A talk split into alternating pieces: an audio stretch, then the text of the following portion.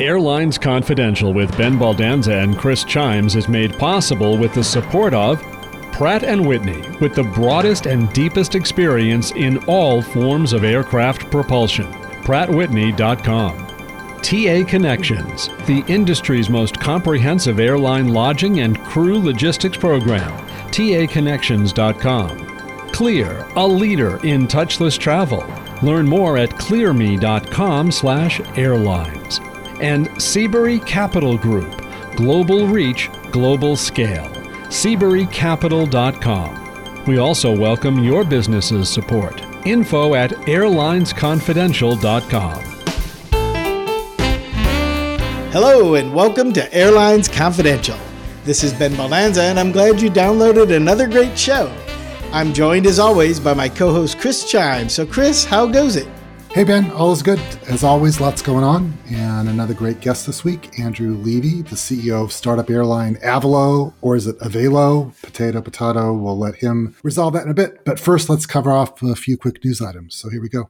Last week, we talked about the announcement of the twenty percent emissions reduction goal for U S airlines by twenty thirty. So wondering if you saw that British Airways operated what it's calling the first perfect carbon neutral flight powered by a blend of jet fuel and thirty-five percent sustainable alternative fuel made with recycled oil.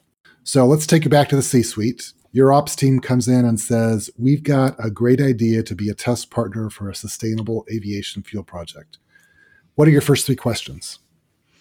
Great question, Chris. Well, here are probably the first three questions I'd ask. First, I'd say, well, if it's fuel-based, how much of this would we have to do, or how much of our fleet would we have to fuel this way to meet that twenty percent goal? Like if we put this kind of fuel into our whole fleet, would we blow away the twenty percent goal, or would we only be halfway there, or what? So is this blended fuel a realistic pathway to that goal? That would be my first question.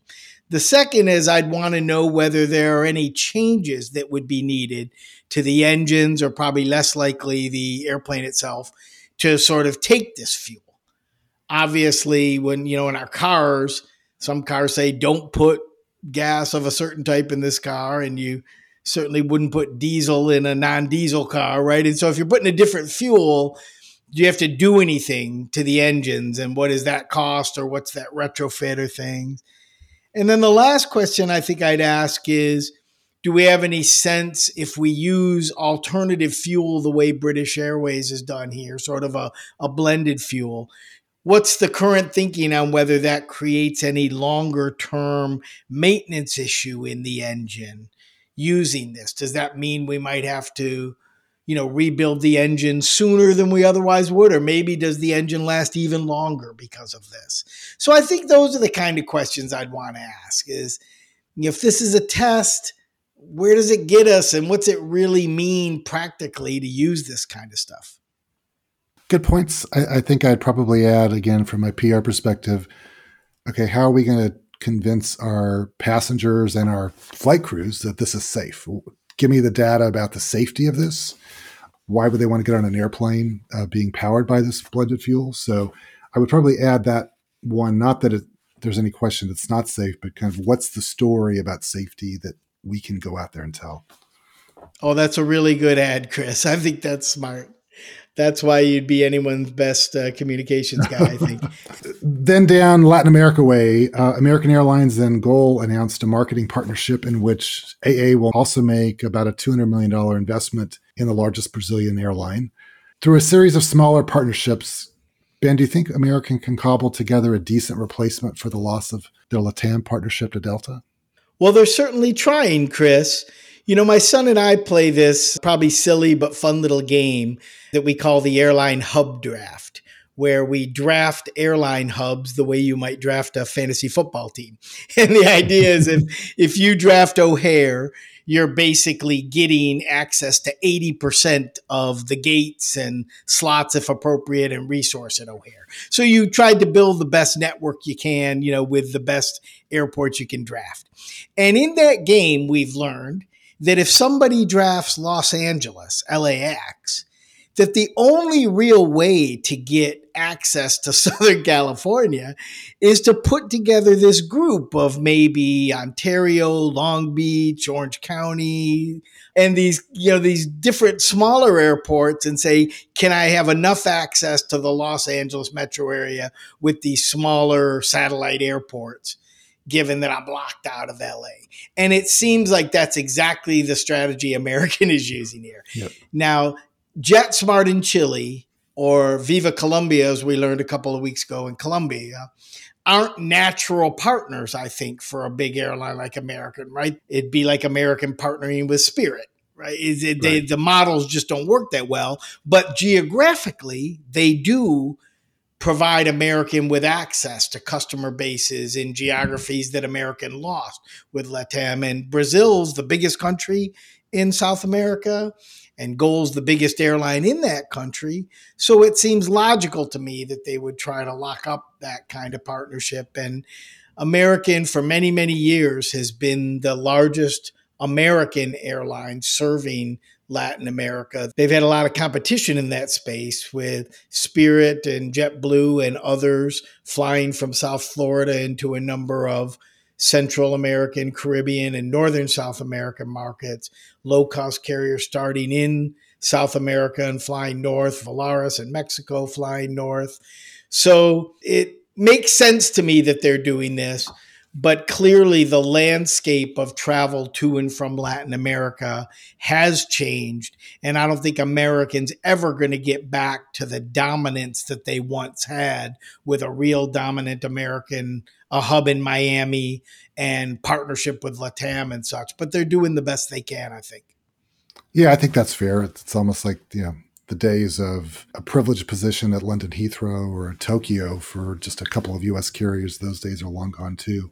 I have to wonder about the dynamics of a bunch of smaller airlines being able to attach themselves to the world's largest American. You know, maybe they might have a the benefit of uh, some deeper loyalty by these smaller carriers to be part of a bigger thing. So we'll have to see how those dynamics play out.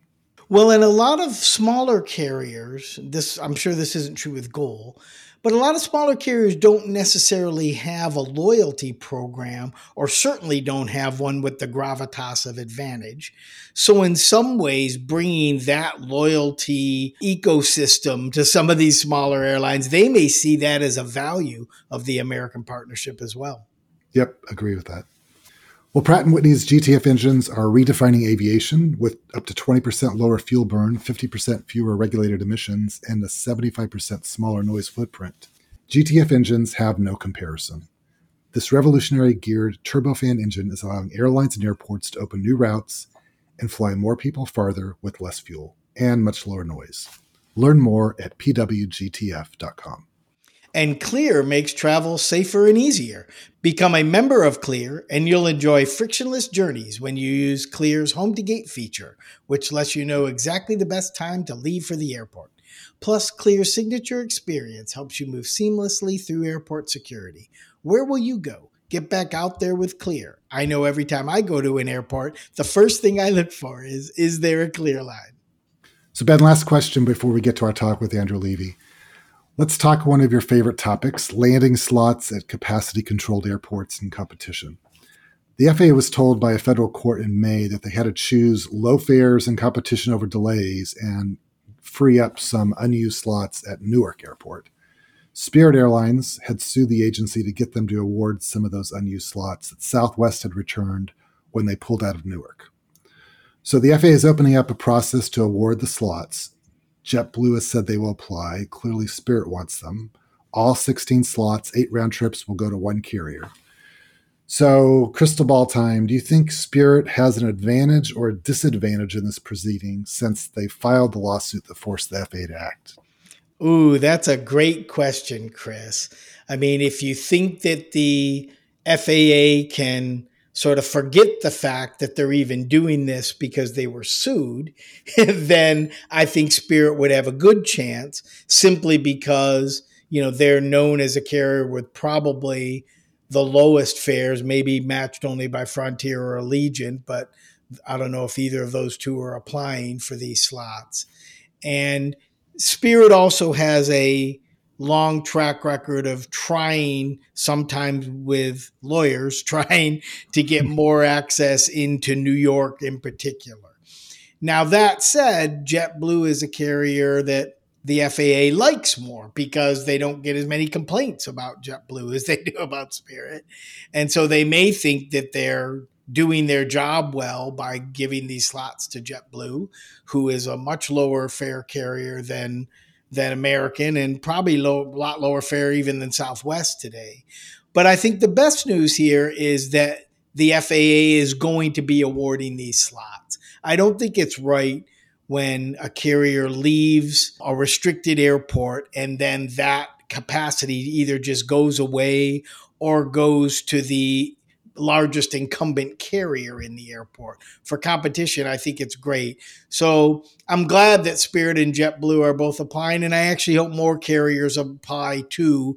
And I, I do think it's a little odd, though, that the F A A made this position that all are going to go to one carrier. In other things like this, they haven't had a problem with divvying them up and say, I'll give four here, four here, and, you know, six or eight over here.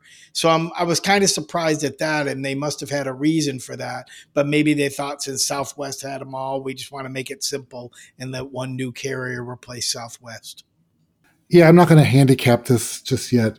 I do think JetBlue has a bit of a hill to climb here with regard to them getting slots at Newark doesn't really add competition to the New York area, given their strong position in at J F K. So if this is about more competition out of New York and, and price competition, you know, giving more slots to JetBlue maybe doesn't satisfy that, although it's a different airport. But we'll see who else steps up and puts their hand out for these slots. It's certainly going to be a fun one to watch. Uh, next up, our conversation with Andrew Levy. But a reminder that Airlines Confidential is an official media partner of the Airlines Passenger Experience Expo, Apex twenty twenty-one, being held October nineteenth through twenty-first in Long Beach, California. Look for Ben and I among the three hundred plus exhibitors. There's still time to register at expo dot apex dot aero, A E R O.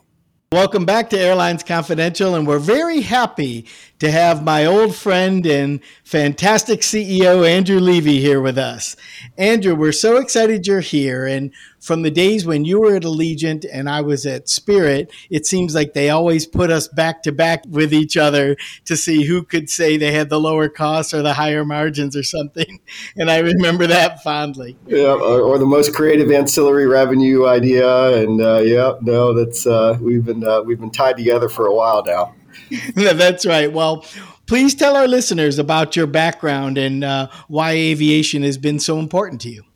Well, you know, I, I started my career in aviation really as by accident. I, I ended up uh, joining ValueJet Airlines um, right out of law school, and I didn't have any deep passion for aviation. It just kind of just that just kind of fell in my lap, and decided after a week or two that I really enjoyed it. And both it was the uh, the dynamic environment that every airline is in, in terms of just all the variables and the, kind of the, the stimulation from just the just the intellectual challenges of, of so many different issues to manage, and uh, but then also being in a in a small, early stage, very fast growing company, which was just really exciting.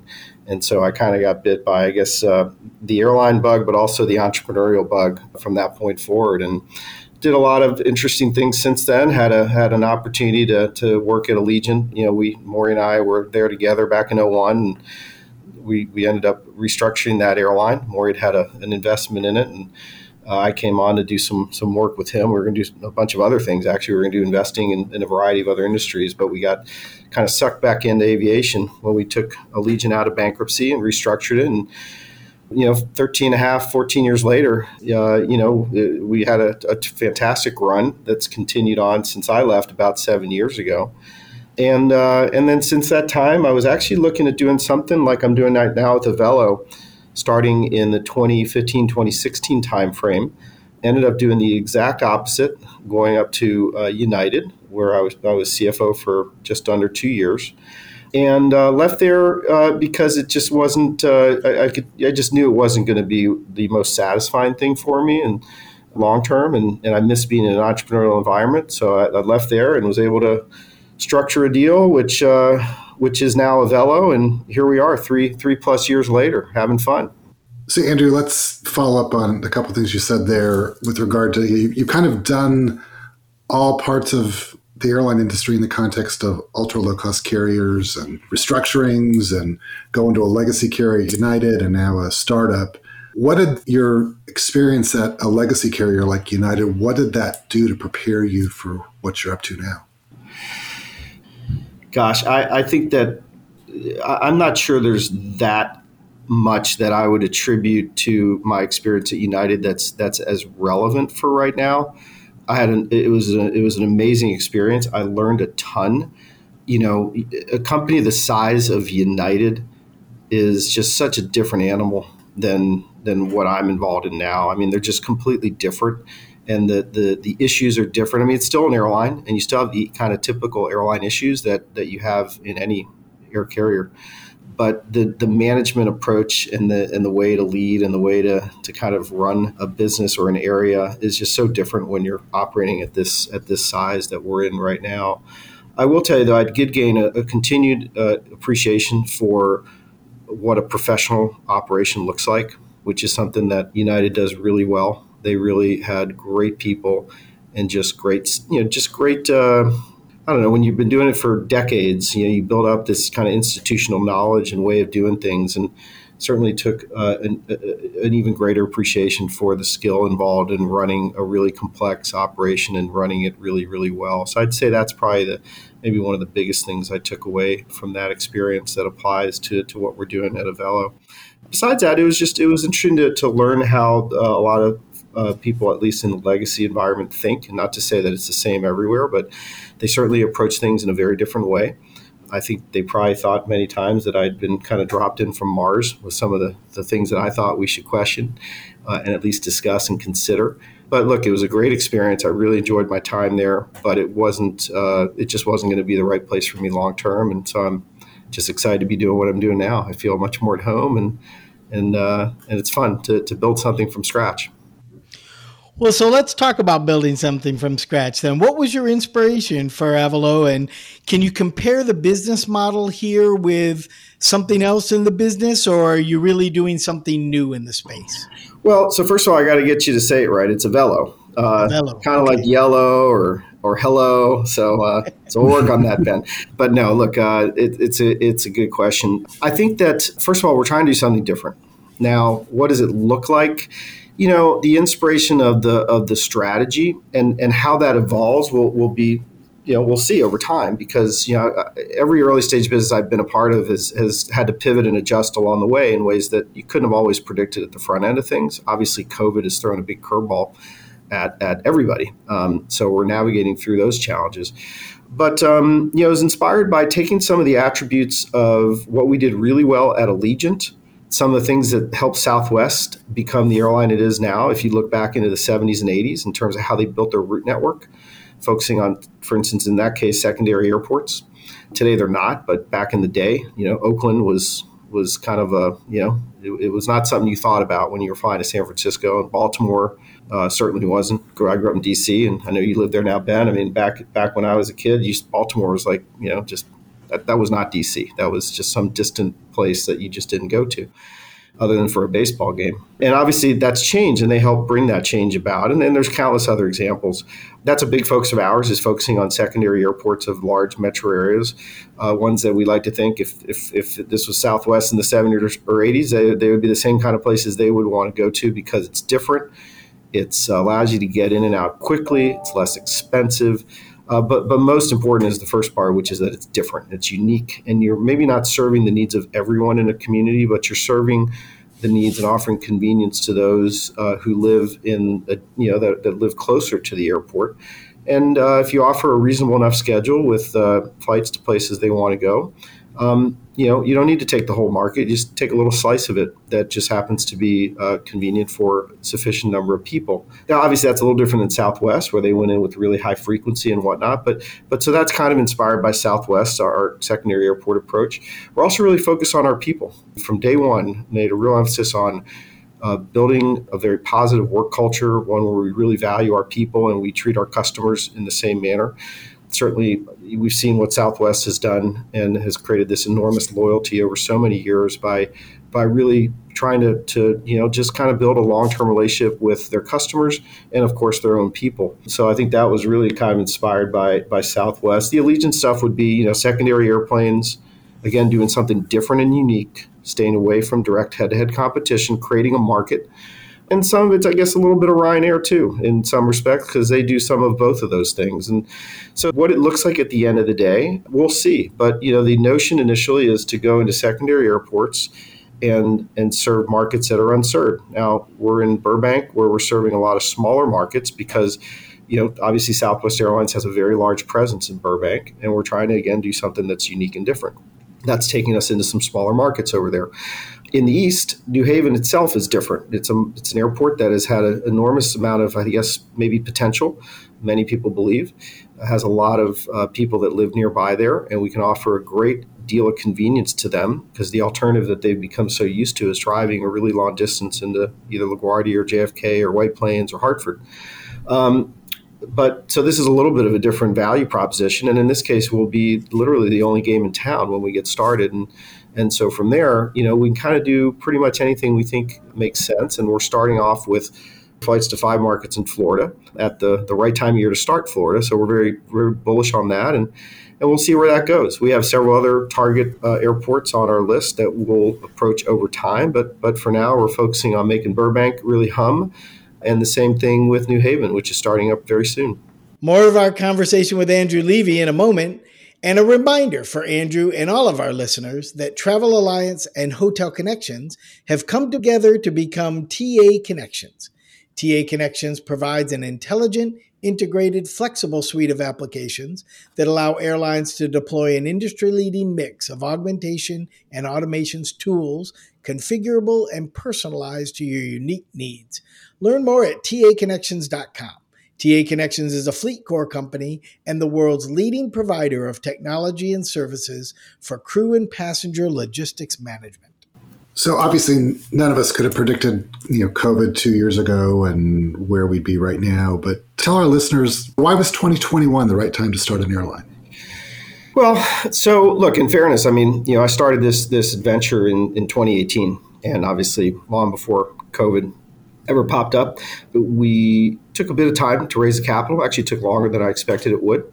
We finished that process in November of twenty nineteen, had the D O T's approval a couple of months later, and then we and we officially closed the transaction. So this was January of twenty twenty. So it was great timing in that sense that, you know, had COVID popped up a few months earlier, there's no way that we would have gotten this investment closed and, and be doing what we're doing. So we had nice timing there. At the time, I felt like, you know, after COVID, a week or two after, it was really clear what a what a mess it was going to be. We we really thought that we were in, a, in an incredible position, like nine eleven on steroids, right? And, you know, expected there to be just massive opportunity everywhere because of just simply being in the right place at the right time and and expecting that there would be, you know, a lot of disruption. Of course, that's not how it played out. And so, you know, it's been really interesting to watch. I mean, the amount of government support that's been provided. Um, and, of course, the Fed with really easy money supporting the economy in general. It's just been, I mean, the last year and a half have just been, I've been surprised at every corner. But, look, I really believe that when you have a really great cost structure and you're doing something different to avoid, you know, really kind of going after something that other airlines really care deeply about, I think you have a great chance of being a successful low-cost carrier.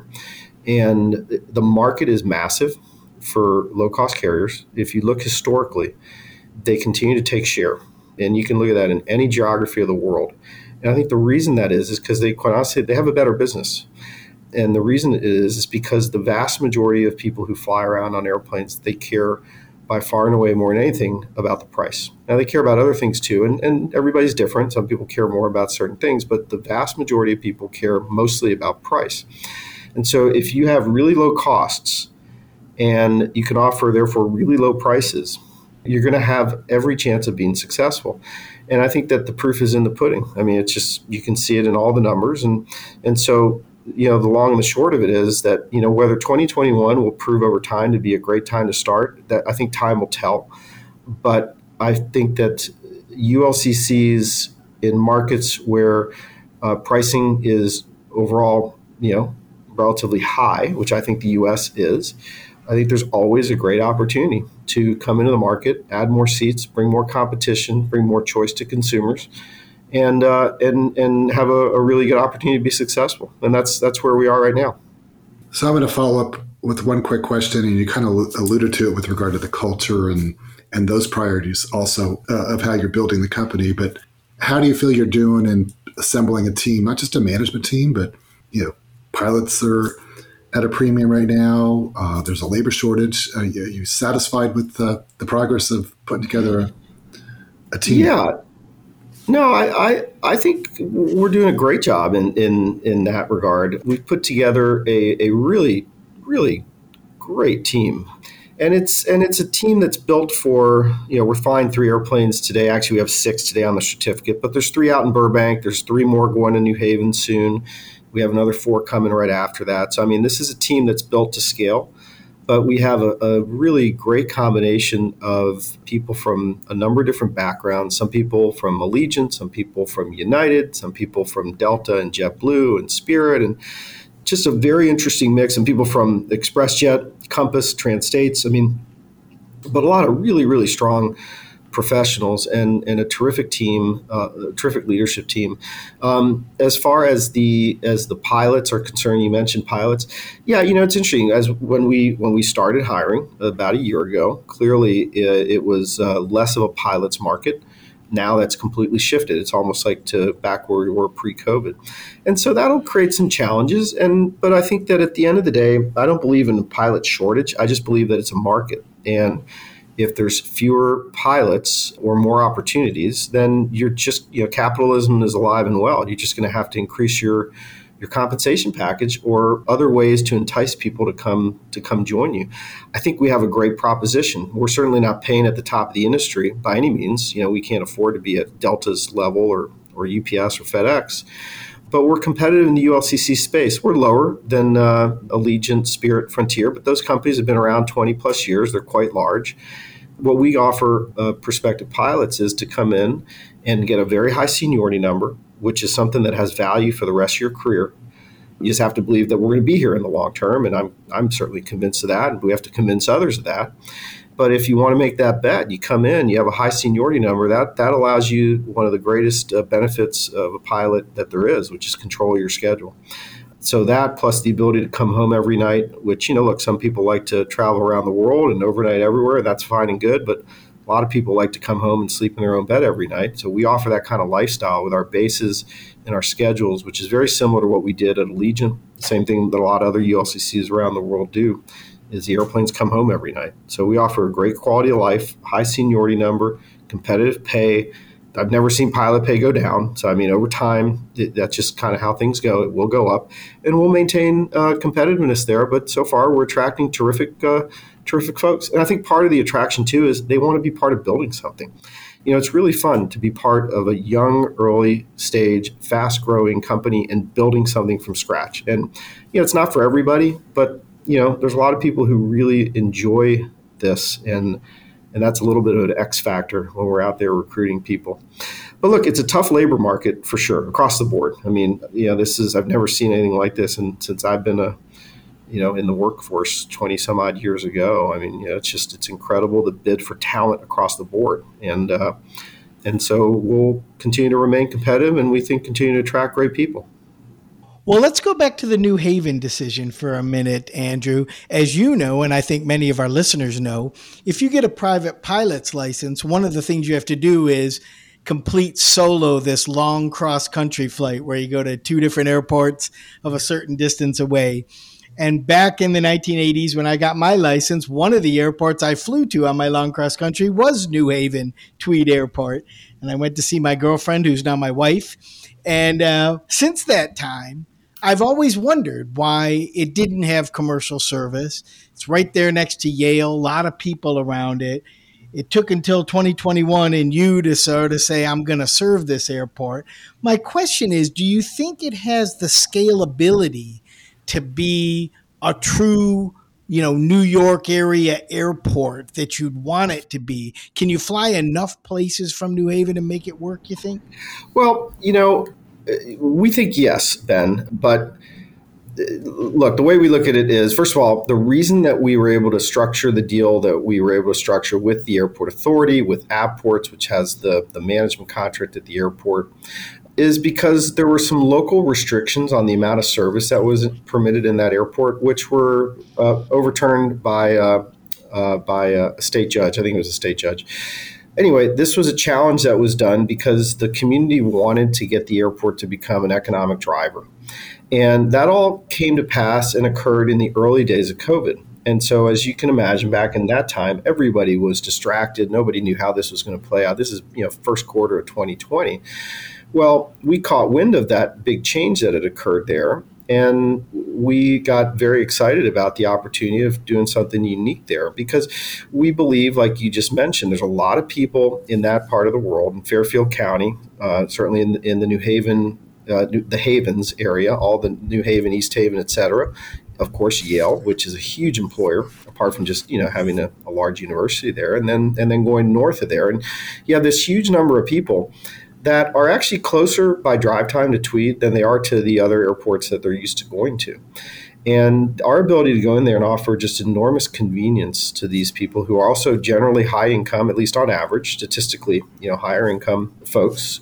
That's what we like so much about, is being able to do something that's unique and different and convenient and insulated. And because it's so insulated, that's part of why we're able to offer so much value.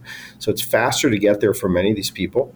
And then once you get there, it's a completely different experience than what you would get if you end up going to J F K and LaGuardia. You know, it's just typical big airports, you know, long lines, difficult, uh, difficult to navigate through, expensive place to park. Um, you know, everything's just more difficult at these bigger airports. So New Haven offers the small airport convenience, as well as um, closer to many people who like to travel a lot and have a lot of money.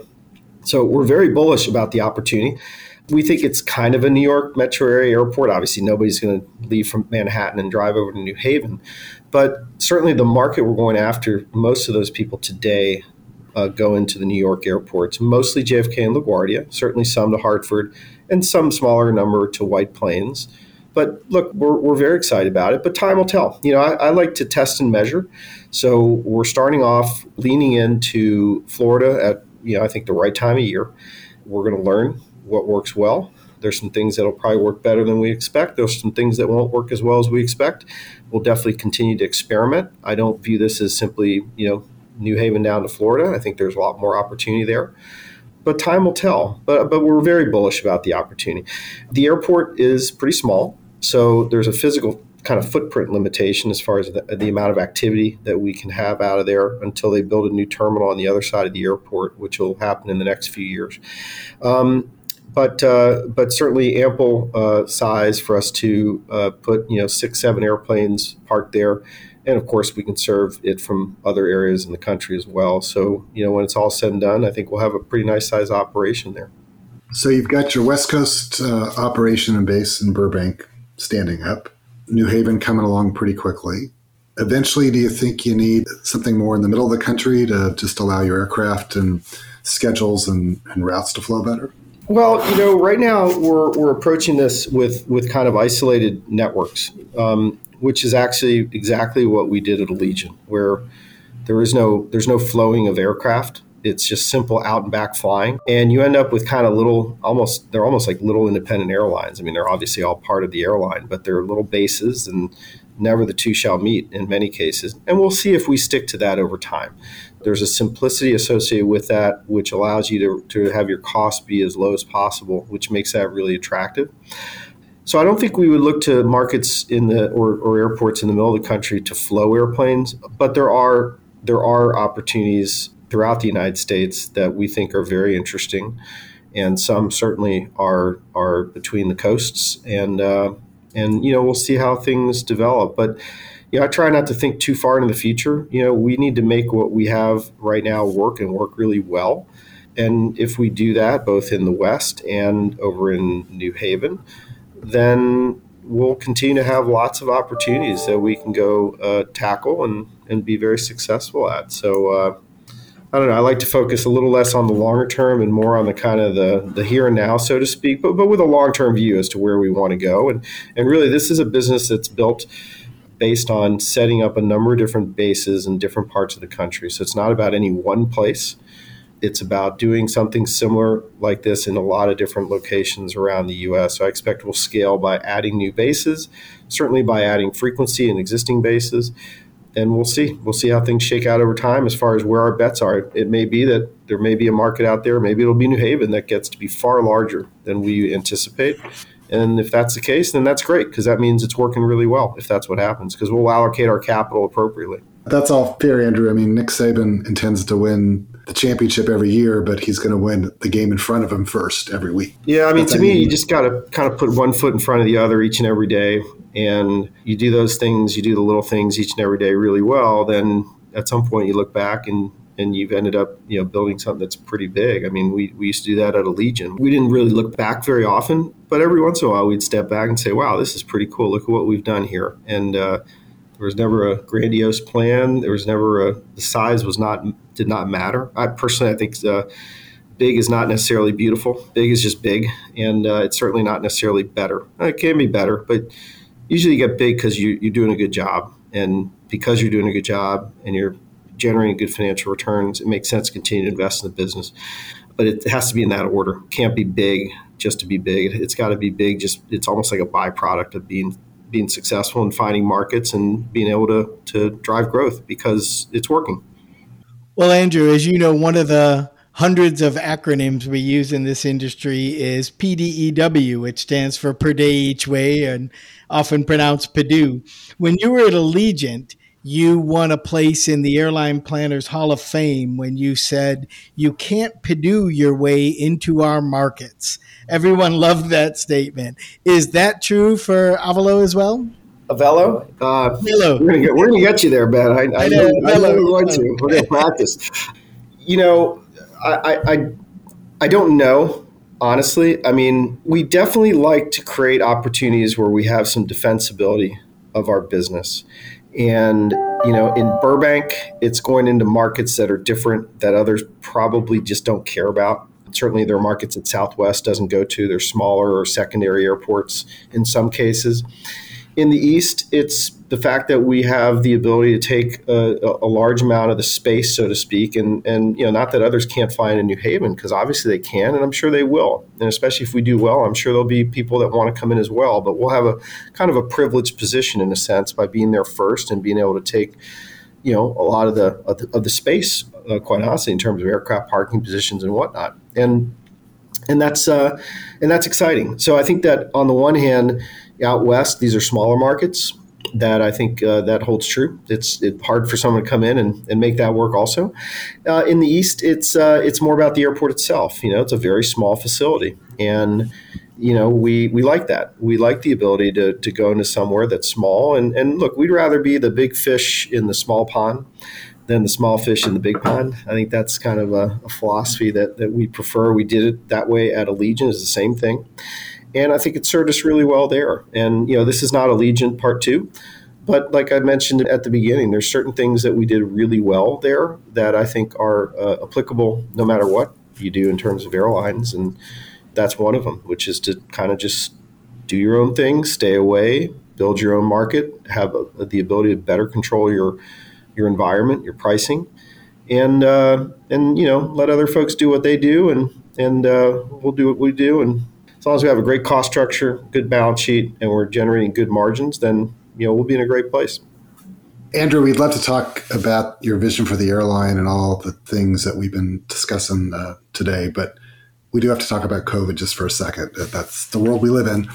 You know, Scott Kirby was on Face the Nation over the weekend talking about his airline, United Airlines, being prepared, if need be, to implement some kind of a vaccination requirement for air travel.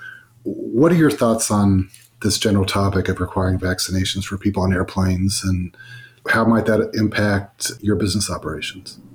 Well, um, look, I don't think it would be a good thing, at least in the near term. You know, clearly there's some portion of our population that simply doesn't want to get vaccinated or for whatever reason. And obviously the uh, policing or enforcement of that is is costly and, and difficult. And so I don't think that would be good for air travel in general. I can't say that we've given a lot of thought to how we would manage that, But, you know, we're pretty small. We got a lot of really highly capable people. And if we have to go that path, we'll certainly figure it out. You know, I don't think it's necessary, quite honestly. I think there's been so many countless studies about the relative safety of air travel in a COVID environment. And there's there's no, no such thing as zero risk. But as far as uh, risk mitigation, I think the airlines uh, have done a great job. And, and we're we're doing the same thing as others are doing. We kind of we got a chance to watch for quite some time and learn and be able to adopt best practices, which we've which we've done as we've gone forward, you know. But what we're, we take the, it very seriously. We actually do have a uh, we uh, we have a uh, we call it a standard, but it's, you know, others would maybe call it a policy, but it's recently rolled out, which is that if you're going to be a, an Avelo crew member, we call our employees crew members, then you must be vaccinated. And you know, we we eased our way into it. We wanted to encourage people over time to, to do that. And ultimately, we decide, okay, it's time. And, you know, from, from here on out, everybody that's either here has, has got to get vaccinated. And if they're a, a new hire, well, they, they have to have been vaccinated. So so that's kind of how we approach it. We are big believers in the vaccines. We're big believers in the science. We're big believers in the fact that we're in a mission-critical business. And uh, having people that are unvaccinated and exposed maybe to COVID um, creates issues that, you know, drive quarantines and isolation and is very disruptive to our operation. And apart from that, we just think it's the right thing as a, as you know, just in terms of safety, making sure people stay safe. I'd love for all of our customers to be vaccinated. I wish that that was the case, but I'd sure rather not have to get into the enforcement game, which would be required if we went down that path. But hey, you know what? If that's where we go, we'll be supportive and we'll we'll do everything we can to make sure we do the right thing. That's a real uh, pragmatic position, Andrew. Thank you for that. We really appreciate what you've said here, Andrew, and it's exciting what you're doing. What else do you want our listeners to know about either you or Avelo um, that you haven't said yet? Well, I think that I'll say maybe two things. Number one is we, uh, we're doing a really good job out there.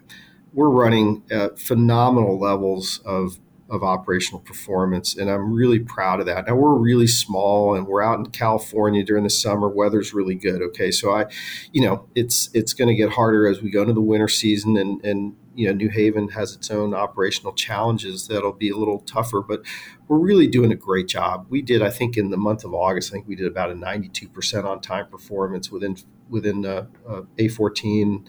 I think September is going to be close to ninety. July was ninety-two as well. I mean, so really terrific numbers.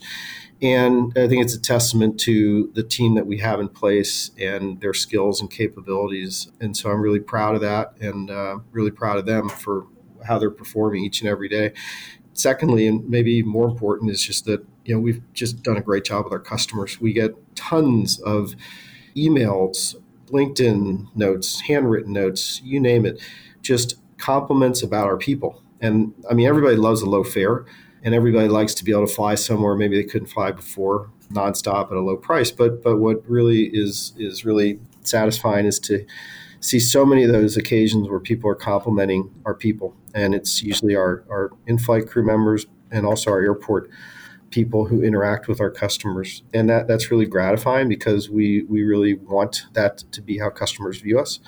We'll have to do it, you know, consistently all the time. But I think that if we're successful in doing that, which is a high priority, so I know we will be, then I think that'll go a long way toward creating longer-term loyalty with our customers and, and getting customers hopefully to, to view us as uh, an airline that they really want to fly, not one that they choose to fly only because it's simply the, the lowest price, but but but it's more than just that. And so I'm really proud of those two things. And we're excited to bring what we call it our soul of service. By the way, I mean, I, I kind of touched on this, but we're very focused on hiring people, especially those who interact with our customers, who are just warm, friendly, caring kind of people, because, you know, not everybody is built that way. And it doesn't mean you're better or worse. It's just, you know, like you want people like that, that are in those kind of roles. And and I think we've done a terrific job of, of hiring those people, uh, giving them good training, giving them good leadership, and let them go out and do their thing. And it's really uh, something our customers are noticing. And so that's something that gives me a lot of pride. And, and we uh, expect that we will continue to uh, to approach things that way as we scale our business. Well, Andrew, I know our listeners are going to love this conversation. We've been talking about your airline and rooting for you as you got started. So this kind of builds out the story a bit. Hopefully uh, we'll have you back in the spring and we can talk more about how things are going. All right. Thanks a lot, Andrew. Bye-bye. We'll be right back. The Airlines Confidential podcast is now available on Apple, Google, iHeart, Stitcher, SoundCloud, Pandora, Spotify, TuneIn, and many more. Use your favorite podcasting app with just one click at airlines confidential dot com.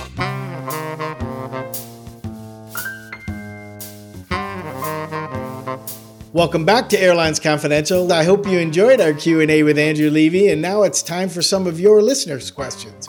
Remember, you can leave a question on our voicemail at two oh two, nine six four, oh one seven seven, or you can email us at questions at airlines confidential dot com, or visit our website at airlines confidential dot com and follow the prompts. We're available on all the major podcast platforms, and you can ask Amazon Alexa or Google Assist to turn us on. Just say, play the Airlines Confidential podcast. Chris, we've got a question from John in Dallas. Hi, guys. Love the show. In the conversation two weeks ago with Christina Cassotis, she claimed that she could not understand the argument against P F Cs. Her explanation did not capture the reason for airline resistance and put up a straw man argument by saying if there was no P F C, there would be no investment. On the contrary, airports have the ability to put an identical charge into their lease with airlines. The difference is they would then have to claim it as part of their cost per in-plane passenger, or C P A, and truly admit that the cost of operating at their airport has gone up. Airports like the idea of a P F C increase because it would circumvent hard conversations with their tenants. Chris, what do you think? Was, mm. Did Christina sidestep this idea? Well, thanks, John. And I'm guessing John doesn't work for Love Field or D F W. Uh, he works somewhere else in the aviation business in the D F W area. I, I think this question raises some good and valid points. First, on a broader issue, I, I think this is probably a great example of airlines and airports talking past each other and digging in so deeply into their strongly held beliefs that, again, they keep talking past each other or ignoring what each other say. I, I tend to agree with John that raising the P F C might be an easier path for airports than hard negotiations, although the effort to raise the cap hasn't worked so far, and they still have to present their plans for the P F C to the carrier committee that operates at the airport. I, I also think airports made a tactical error in trying to raise the P F C so much, nearly double from four fifty to eight fifty. I think if they had come out when this started a couple of years ago and said, like, over a seven or eight year period, we want to incrementally raise the P F C from four fifty to eight fifty, you know, by twenty twenty-eight or something, it would have been a much easier debate for them. I don't think that they would have had such resistance. And then I think airlines whine about fees, depressing demand way too much, and then they turn around and they raise baggage fees another five dollars or whatever else. And what also is never discussed is how the growth of airline traffic has generated more revenue with the existing P F C. So again, everyone just sticks to their arguments and there isn't the conversation I think is needed. But in general, I tend to agree that John raises some valid points. You know, Ben, you've had more experience with airport negotiations and and looking closely at the cost per in-plane passenger data. Sometimes I wonder how much that matters versus the other parts of the airport offering when they're trying to attract a new carrier or an airline's looking at expansion at an existing facility, but would be interested in your take on John's question as well.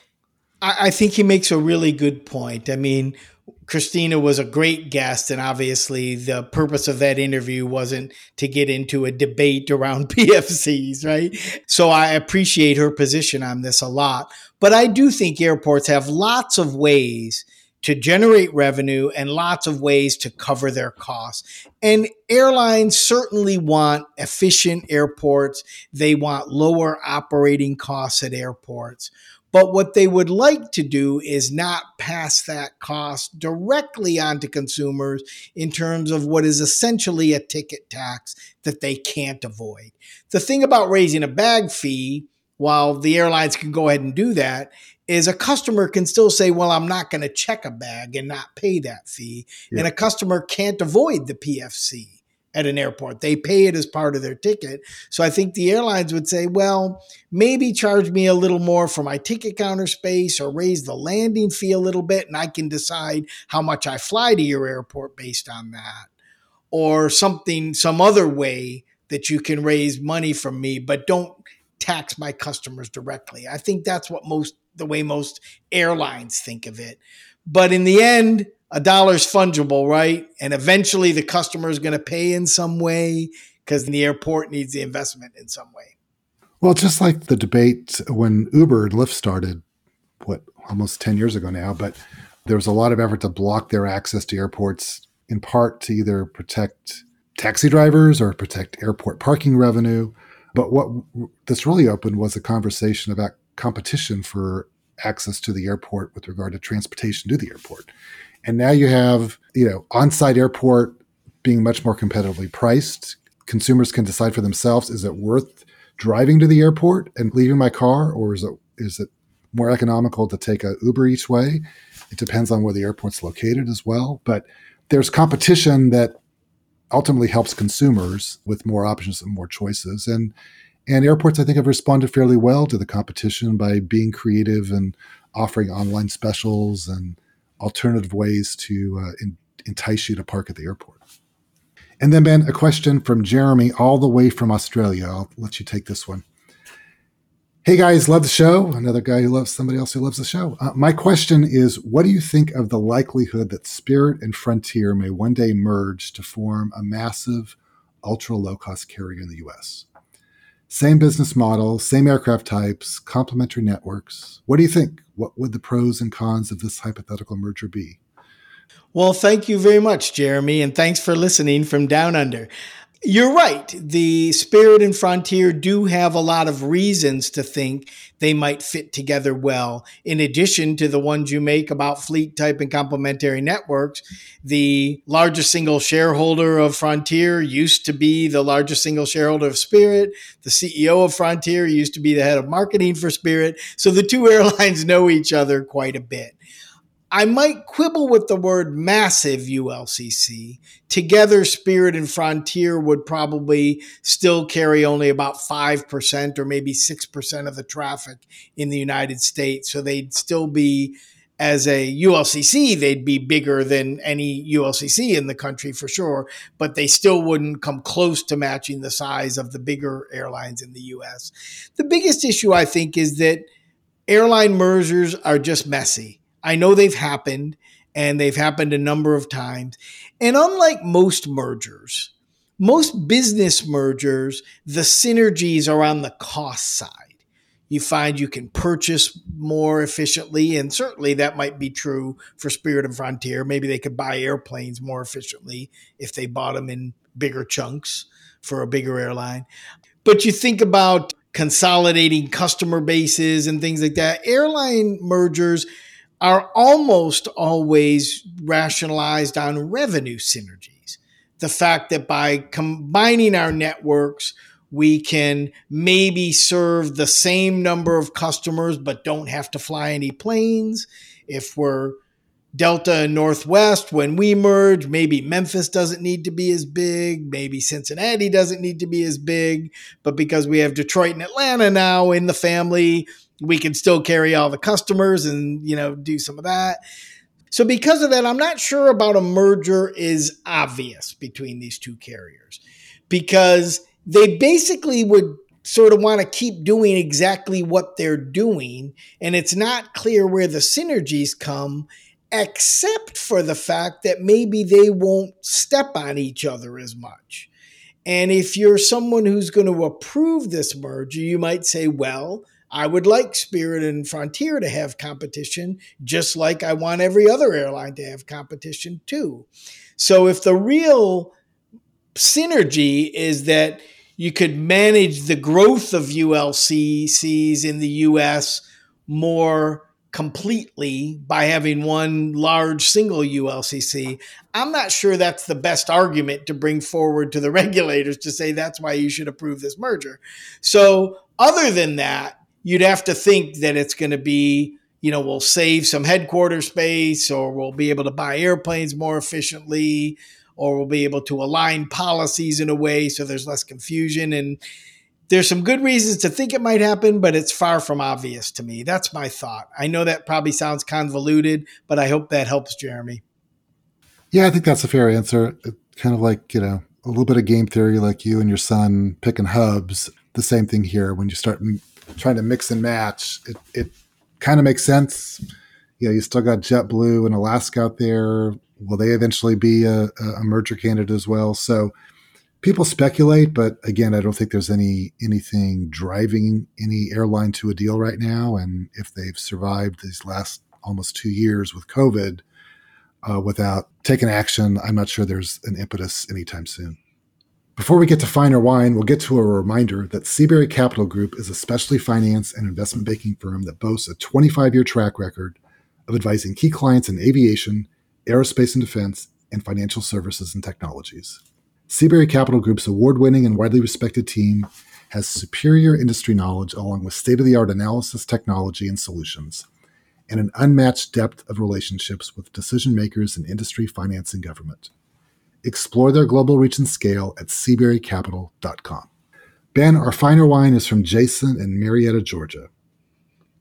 I've been a top-tier frequent flyer on Delta for more than a dozen years, always either platinum or diamond level. I've been working hard this year to achieve at least platinum status, and Delta has been giving some great incentives to do so. Then this summer, they announced all frequent flyers will get their status extended. I feel like I'm being punished for living up to the rules. People have had ample notice, so instead of being a little higher up on the totem pole next year for my good behavior, I'm going to be left competing with tens of thousands of other Delta passengers flying out of Atlanta who got their extension for free. Ben, finer wine. You know, Jason, you bring up a fantastic point, to the point where I'm going to say, I think this is fine. I don't think this is a whine at all. I actually think Delta should do more for you because you have flown more and done more than some people who haven't flown and just had their tier level extended. Now, I understand why Delta and other airlines have done this. The last thing you want to do is disenfranchise what, at least at one point, was an energized base of travelers who flew you and were engaged in your program. And you want to make sure when they start traveling again, they still choose your airline. So I understand why Delta has extended benefits for people. But it seems at the same time, they could say, but for people who have flown more, maybe we can do a little more for them. Maybe something more in lounges or bag fees or access or something. So I think it's fine. And I think that Delta should sort of differentiate more than they have here. Someone like you who has bought a lot of tickets this summer should get more next year from your airline than someone who just flew in twenty nineteen and got it extended. I don't think this is a whine at all. Chris, what do you think? I, I think this is legitimate. I mean, as you said, this is a macro issue with regard to Delta or any airline's relationship with a big group of top-tier flyers, and they want to keep their loyalty. But, you know, on a one-off basis, if Jason makes platinum level, I would get on the phone and say, look, I've been working really hard. Show me some love here and make me a diamond. So for those passengers who have been on the road and flying a lot this year, I think they got a legitimate gripe to try to get a little bit more extra from, from their carrier.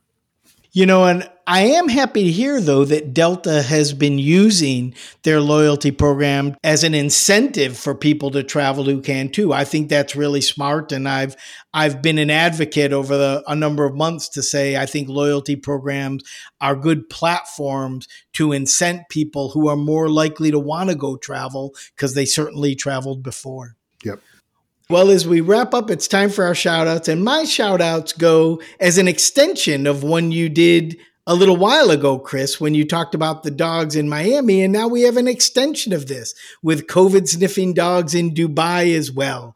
And I think it's fantastic that uh, we're using these great animals, training them in a way to detect people who might otherwise bring false negative tests or false verification that they're vaccinated, and the dogs will just sniff that out. So the more we see that, I think the safer we'll be as travelers. And it's great that we can count on these COVID sniffing dogs to do that for us.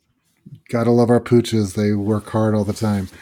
And my shout out is to Austin Bergstrom Airport. Southwest continues to show Austin some love in the best way they know how, and that's by adding more flights, twenty new nonstops to nine new destinations by March twenty twenty-two. With that, I'll say goodbye. Thanks for joining us on this week's Airlines Confidential, and thanks again to Andrew Levy for a great interview. This podcast is produced by Mass Media. Info at massmedia dot net.